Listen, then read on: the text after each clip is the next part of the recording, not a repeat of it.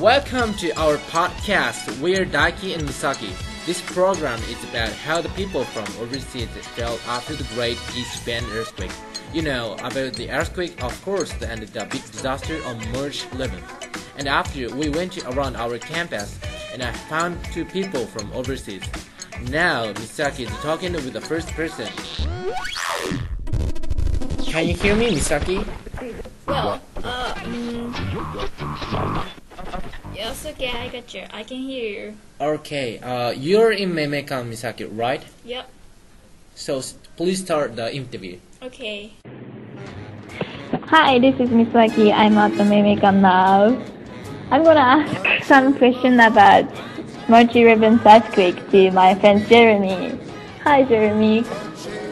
Hello, my name is Jeremy. I'm from University of Hawaii. I recently grew up in the Panhandle of Florida. Thank you. First, so I'm gonna ask you about uh, some question about earthquake. Okay. Okay. So first, where were you at the moment? Um, when the earthquake happened, I was in Florida, in my hometown, visiting family actually on my way to Japan. Um, it happened a few days before I went to New York to get my visa and file paperwork. So it was kind of strange because I was on my way here and didn't really know what was going to be happening. The question I really want to ask is, how did your friends and family feel about you coming to Japan after the earthquake? Um, for the most part, my friends and family trust my judgment because um, because I've traveled before and have been somewhat reliable. So they were worried, but um, they also they knew better than to trust just the news, and so I would tell them what was really happening in Japan, like with uh, especially Tokyo area, like the power outages and you know the the information that wasn't really on the news in America. Um, they were worried. Some of them didn't want me to go because they thought it was more dangerous than it was, and. Uh, like my sister, she she lives kind of far away, so she called me and was worried. She said, "Don't go to Japan. It's too dangerous and all of these things." But I asked her, "Where did you where did you get your information from? Who told you how dangerous Japan is?" Like, "Oh, I don't know. It just is. I know." No, you don't know. So it was kind of weird. Anyone, a lot of people I met that found out I was going to Japan were like, "Oh, you don't want to go there. It's a disaster. Like the city's in ruins." like, but it's just a lot of people that didn't know any better. So they also knew that even if they told me not to go, I still would go because I wanted to. And they, they can't uh-huh. stop me. You Yeah. love Japan. That's nice. Thank you very much, Jeremy. This is much appreciated. No problem. Anything for you. Noise Fuel presents.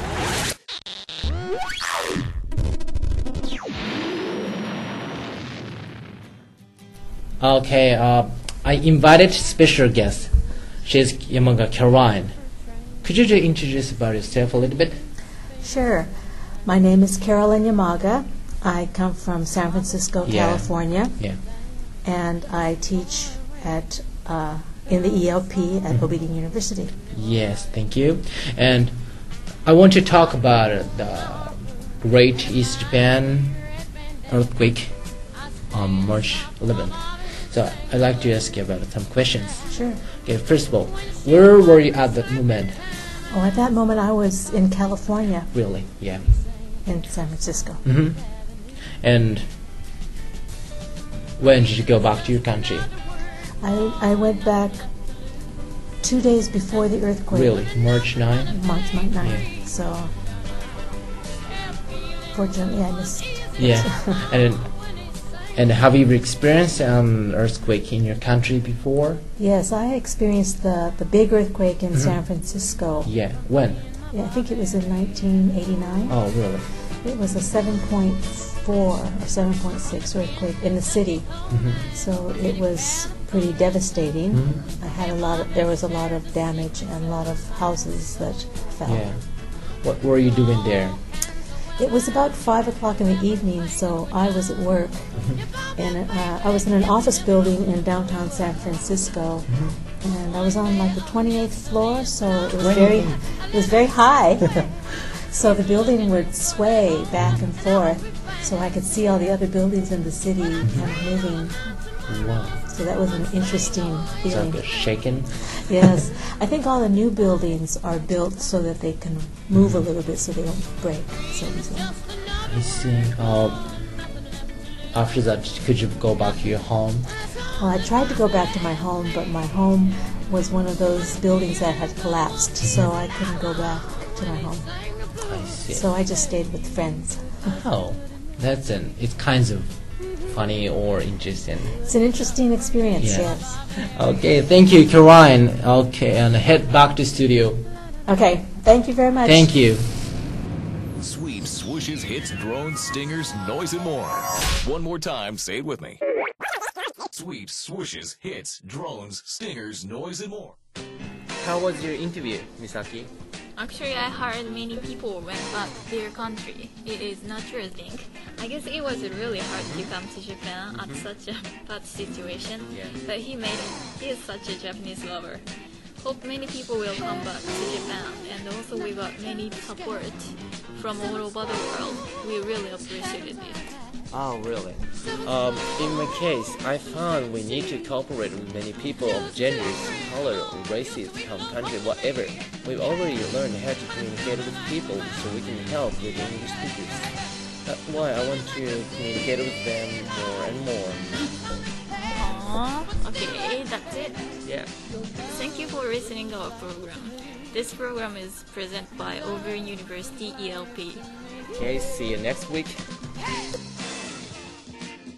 Noise Fuel.